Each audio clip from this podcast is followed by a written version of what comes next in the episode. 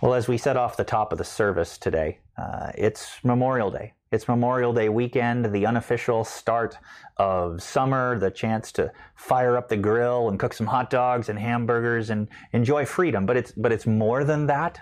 It's really uh, one of the most unique holidays uh, that you will find all around the world. A, a, country that takes an entire weekend, takes a whole day off, shuts a lot of things down in order to remember those who paid the ultimate price, who gave their lives and sacrificed so they could.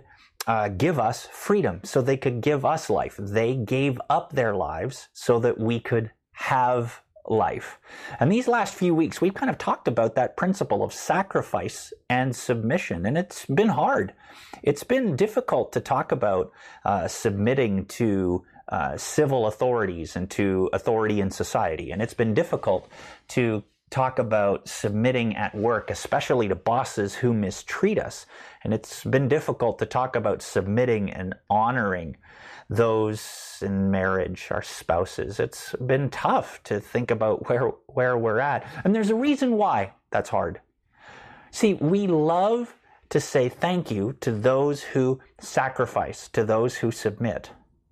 We don't love when people come to us and say, you have to sacrifice, you have to submit, you have to give up your freedoms, you have to give up the things that you want in your life, or you have to give up your life. Um, we don't like it because we want to be able to sacrifice on our own terms. We don't want to be able to be told that. And so we don't like it when people tell us to sacrifice. But even Christians have struggled with this idea. As uh, the question of reopening our buildings and restarting in person gatherings, getting together again on Sundays has come up for all churches all around the world. Some churches are really divided over whether other churches are doing the right thing or not. They have approached what they're doing and said, We're doing it this way, and if you're not doing it our way, then you're wrong, and how dare you do it that way? There's been a real level of, of disunity that's actually concerning uh, to me as a pastor, as a church leader.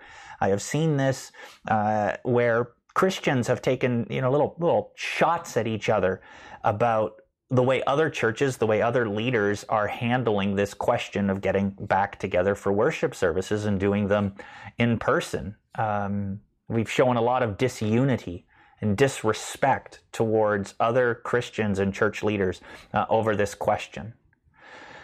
The other thing that Christians do that's we kind of struggle with this idea of submission is the fact that We'd rather just walk away from people who treat us like this. We'd rather uh, walk away from governments who do this. We want to, uh, you know, stand up against them. We, we want to just walk away from them. Uh, we want to walk away from those bosses, and sometimes we even want to walk away from our marriages. Um, Christians will do this. And so for Peter to come and say, as Christians, you can submit for the purposes of the gospel is, is still pretty revolutionary today. And it's based on a principle that Jesus lived in his life. And that principle is this that suffering for the purposes of God will always accomplish something good in the hands of God. And it won't just happen for the world. The good just won't happen to the, for the world. The good will happen to the individual who gives the sacrifice. In Jesus' case, when he died, he took on all the sins of the world. That was the sacrifice. And of course, the reward for doing that was that God raised him from the dead and gave him a name which is above every other name, that at the name of Jesus, every knee will bow, every tongue will confess that Jesus Christ is Lord. He was given all the authority in the world. And Christian, the same is true for us. That when we surrender, when we submit to others and allow our suffering to be used for the purposes of God, if God allows that suffering, then you can know that He is not only going to use it for the good of the world, but for your good as well. You will gain something because of your sacrifice. Now, the question is what? And we often focus on the what's coming in the sweet by and by, you know, we're going to be given a crown of glory. We'll take those crowns and we'll lay them at Jesus' feet. But what about now? What about the things that we gain now? What do we gain out of that? Well, Peter says there's two things that we gain if we focus in the right areas of what it means to submit, of what submission actually look like, looks like internally and externally. If you have your Bibles, turn with me in them to 1 Peter chapter 3 and take a look at verse 8. It's there we read, Finally, all of you, be like minded, be sympathetic, love one another, be compassionate, be humble. Now, these commands would have been received really well from uh, the readers that Peter was talking to, these Christians that were kind of, you know, experiencing some persecution because of their faith. They weren't worshiping the emperor like everyone else was in society. And so they were starting to lose their reputation. They were starting to be ridiculed in public. They were starting to lose uh, economic opportunity, society, status, those kinds of things. And they would have had no problem with this list, except when they got to the word humble. Because in this time, in this era, to be humble was to say that I'm a weak person and I can't stand up for myself. And the reaction would have been that we are how can you ask us to have this kind of attitude of humility? Because uh, if we can't stand up for ourselves, then we'll never gain in society. We've got to be able to put other people in their place and fight for our rightful spot. And we've got to be able to do that for the gospel, he says. But these are kinds of internal things that Peter is saying that you and I need to have. And the thing that we need to recognize about these verses is this it is easier to think that we're doing them than to actually be doing them. And so he gives us a, a qualifier, a metric to say, here's how to know that you have these kinds of attitudes, the right kinds of attitudes that produce uh, actions, sorry, uh, the kind of actions that would produce uh, these attitudes of being like minded and sympathetic and loving one another and compassionate and humble, not worrying about what your status is and whether people are trying to put you down or not. He says one of the th- one of the ways you know is this: do not repay evil with evil or insult with insult. Don't give to people what they give to you. Instead, do something else. On the contrary, repay evil with blessing. Submit, sacrifice, surrender. And I know this is the, the love that we have. We love it when we do it voluntarily, but when people tell us to sacrifice and submit, we want to fight back. And Peter says, but here's why you do this because you're going to gain something amazing. Look at what he says. On the contrary, repay evil with blessing, because to this you were called so that you may inherit a blessing. How does that work? How do these blessings show up in our lives? How, why should Christians, why should Christians repay evil with blessing? Well, he says that because when you give a blessing, you receive them. When you give a blessing, you receive a blessing. So, what is that blessing? He goes on to say it's two things. The first blessing that we receive is this when we actively bless others, you receive a life you enjoy. You receive a life you enjoy. Look at uh, verse 10. For whoever would love life and see good days must keep their tongue from evil and their lips from deceitful speech. They must turn from evil and do good. They must seek peace and pursue it. Christian, this is the life that, that you've always wanted. This is the life that you didn't know you wanted and didn't know you could have. You see, this is talking about the good days, the kind of life that you would love to have, and maybe you don't know it. So, what are these good days that Peter is talking about? Well, you can see what those good days are from looking at the things that Peter says, don't do this, do this. Don't do this, do this. And, and the first thing he says that we should not do is speak evil, specifically speak deceitfully. Now, deceitfully is uh, speaking with deception, is intentionally believing or persuading yourself or someone else that something that is false is actually true. And instead, he says, seek the truth.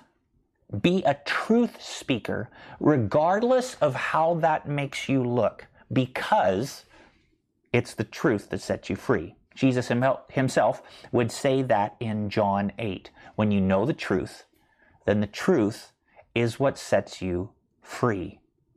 And the truth is good. Truth allows you to be and become who you've always wanted to be. You need the truth in order to live well. You know this because you go to the doctor, or I hope you go to the doctor. And the doctor at an annual visit might have to give you a report that you don't want to hear, some numbers that are low, some warnings that you need to listen to and you need to make adjustments to your life. And first of all, you think, well, who are you to tell me this? And then you, of course, you look at the diplomas and you see all the things on the wall that say they're an expert in these things and here's the things that you can do. And I'm not saying they're perfect. I'm just saying they're a better expert at uh, medical issues and physical health than you are. Otherwise, they'd be coming to you and asking you for advice, not the other way around. But we don't like it when the doctor comes and says those things. It feels bad when they tell us the truth sometimes. And sometimes we feel that telling the truth is just going to make things worse. It makes things feel worse. But what is actually worse? Hearing the truth even when it's tough news to hear, tough truth to hear, or not hearing it all and having it glossed over? You don't even have the option then of knowing what it is you need to do in order to become physically healthy.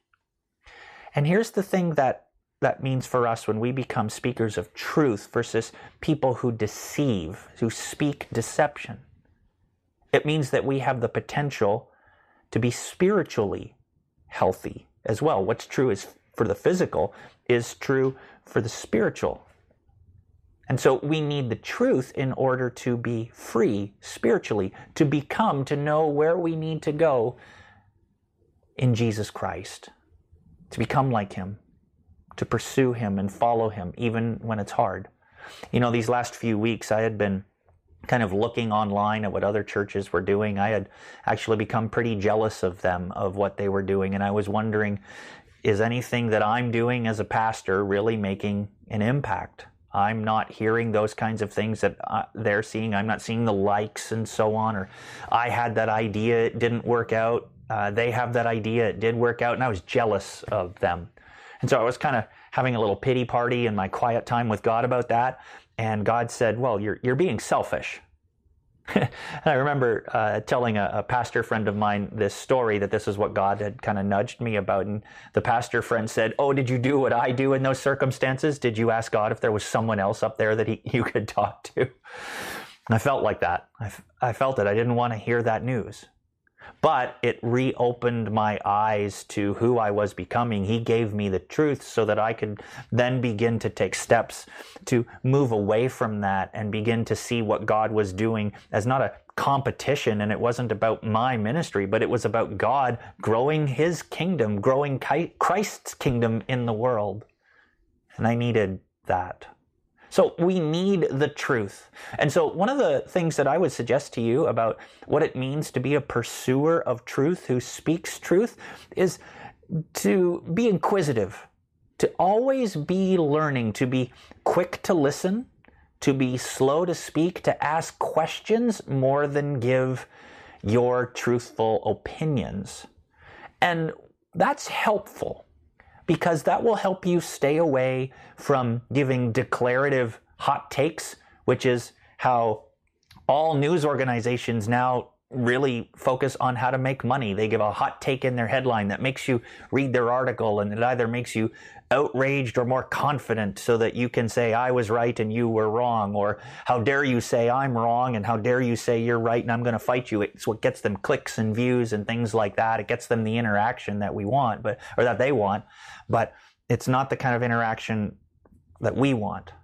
So stay away from the hot takes because hot takes ultimately lead to some really poorly constructed conspiracy theories. Always stay inquisitive. Always be pursuing the truth.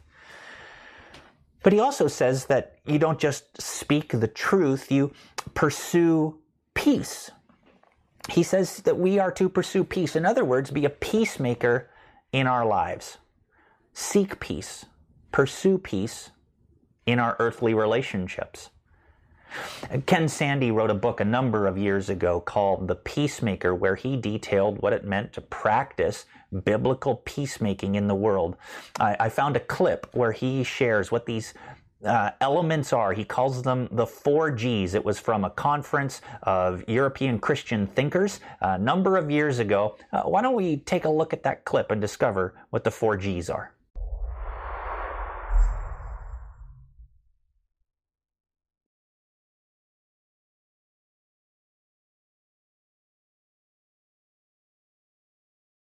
What we've done in the book, The Peacemaker, is basically uh, we look at four primary principles to apply in conflict. We call them the four G's glorify God, get the log out of your own eye, um, gently restore, and go and be reconciled. And so the glorify God is the most important one is uh, when we're in conflict, usually it's all about me, what I want, what I think I deserve, how can I be vindicated? And we need to shift the focus off ourselves, get it back onto God, and just basically be saying, Lord, how can I please and honor you in this situation? How do I draw attention to the excellence of your character? How do I display the reality of the gospel in my life today? That people would look at me and go, wow, there must be a God for you to be doing what you just did, because I know that's not how you normally behave. Um, so glorifying God is the first one. Uh, getting the log out of your own eye, of course, Jesus teaching in Matthew 7 where he says you can't get the log or the speck out of someone else's eye if you've got a log in your own. How do we take responsibility for our contribution to a conflict? Um, and then the fourth one, or third one, I should say, is gently restore. How can I go to a brother or sister who's trapped in sin, may not even see it, and, and just very gently help that person to see that something they said or did has actually offended either me or someone else. It's put tension in a relationship. And then the fourth one, the go and be reconciled. How do we actually forgive one another? How do we negotiate um, substantive issues? Um, you know, where do we send our kids to school? Do we put money into this new mission effort? Whatever. Um, so, how do we both resolve the personal issues, restore the relationship, and then also resolve those substantive issues that we've been looking at that caused the friction in the first place?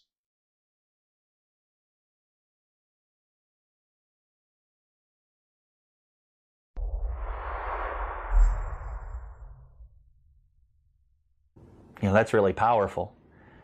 And it kind of lines up with what I know about people. You see, people at the end of their life don't say, Gosh, I wish I had really gotten revenge on that person before I died. What they say is, I really wish I had a chance to make things right, to make amends, to, to fix a relationships and, and fix a relationship with someone. And and sometimes they they don't die and doctors will help them instead of being comfortable will help them fight uh, to live longer even though it's incredibly uncomfortable so that they can have a chance to make things right. You and i we know the value of being a peacemaker. Imagine having that at the root of who you are. You pursue peace. You pursue truth in your life you have those two things. You're always learning, you're always changing, you're always being transformed, you're always headed in the direction that God is asking you to go, even if there are course corrections along the way. And you have very little or uh, uh, very limited relational stressors in your life because you're always determined to keep things right with people. Even if they do you wrong, when you do them wrong, when you sin against them, when they sin against you, you're looking to make amends and make those things right. Can you imagine what life would be like for someone who's always, if you're always growing in God and you always have relational peace with others? Isn't that the kind of life that we, we never knew we could have? We can have it if we choose to be a blessing to others. When we actively bless others, we gain a life that we never knew we wanted. But there's another blessing, and Peter says that there's something else that we gain besides a life that we never knew we wanted, a life that we really must have if we're going to enjoy life, good days. And that's this that when you actively bless others, you gain God's good attention. Look at chapter 3, verse 12. For the eyes of the Lord are on the righteous, and his ears are attentive to their prayer. But the face of the Lord is against those who do evil. You gain God's good attention. What do, what do I mean by that? Well, God is interested in you. God so loved the world that he gave his one and only son. God is interested in you. And God loves you. While we were still sinners, Christ died for us. We didn't have to earn his love. And what that means is God will not love you anymore because of who you are or what you do. And he does not love you any less for who you are or what you do. He loves you infinitely, more than you could possibly imagine. But what Peter is talking about here is the pleasure of God. And that's not based on who God is, but it's based on who we are before God. God can be pleased with us and God can be displeased with us. And when God is pleased with us, He is attentive to us. When He's displeased with us, His face is turned against us, is what He says. The face of the Lord is against those who do evil. And that's a very fascinating concept that we can gain God's good attention rather than his face being against us simply by being a blessing to others. Here's what that looks like. Um, uh, my wife works at Strong Memorial Hospital, and they have something there called Strong Stars. Strong Stars are a way for uh, fellow employees to recognize other employees about something that they've done that's above and beyond what their job description requires. It's a way for a, a customer, a way for a patient, a way for a, a business partner to recognize that a particular employee has just gone way above and beyond the call of duty and deserves star status. Now, this is a lot different than getting that, you know, those really treasured employee of the month plaques that you'd put see on a wall in a restaurant or something. It's a lot different than that because these strong stars go in your employee file, in your employee record. And then they get referenced. So imagine you were an employee at Strong and you and another uh, teammate were up for the same promotion. You both had the same experience, you both had the same skill sets, and you both worked to the best of your ability. You both come highly recommended. But you have a number of strong stars in your file, and the other person doesn't. Even though you're both incredibly qualified, your bosses, your superiors are going to look at those strong stars and be more favorable to giving you the job, to giving you the promotion over your teammate. That's what Peter is saying about God's pleasure. He's going to have his, his attention on you in a good way rather than his face against you, set against you. You know, if, if you're a parent, you know what this is like. And, you know, if you ever grew up, then you know what this is like. And I kid, but uh, if, if you remember what it was growing up, you knew what it was like to have your parents' favor. It's not that they didn't love you any more or less. You just knew that they were more inclined to answer a favor that you would want, something that you don't need to have, something that you just like to have. They're more inclined to say yes for good behavior rather than evil behavior. And as parents, you know what this is like. Suppose your child is, um, disobedient. They don't do their chores, they don't do their homework, and they get into a fight with their sister. And at dinner, they say, Hey, can we have some ice cream for dessert? say, No, I don't think so. I'm not inclined to do that because of your behavior. And conversely, imagine your child did do all their chores, did do all their homework, and even helped their sister with their homework and their chores. And then they came to you and said, Hey, would it be okay if we had some ice cream after dinner? You'd be inclined to say, Ice cream after dinner? We're having ice cream for dinner. You want to be showing them a blessing because you're inclined to do it because of their good behavior. That's what Peter is saying, how God looks at us, how God takes pleasure in us. It's not based on his love and what and uh, what we do. It's based on his pleasure that's found in how we behave before him. And when we decide to take the second most important commandment seriously, to love our neighbors as ourselves, regardless of how they, they've treated us, then God looks on that and finds pleasure in that. And He's more inclined to answer our prayers because of that. So we gain some incredible benefits. We gain a life that we didn't know we wanted when we actively bless others, especially those who have wounded us. And we gain the pleasure of God that we never thought possible when we actively bless others, even though they may not deserve it.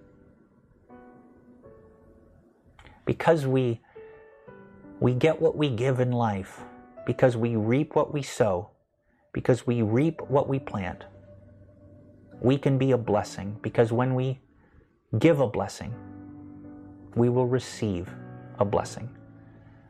A life that we enjoy and the good attention from our good Heavenly Father. Here's a few questions for you to discuss in your growth group with your family uh, as the service closes today. Question one Share an example of a person who was wronged by someone else and chose to be a blessing to the person who wronged them. Question two In what ways do you pursue truth in your life rather than deception or self deception? Question three Which of the four G's glorify God, get the plank out of your own eye, gently restore, go and be reconciled. do you find challenging these days? And question four In what way can you be a blessing this week to someone who may not deserve that blessing? Let me pray for you.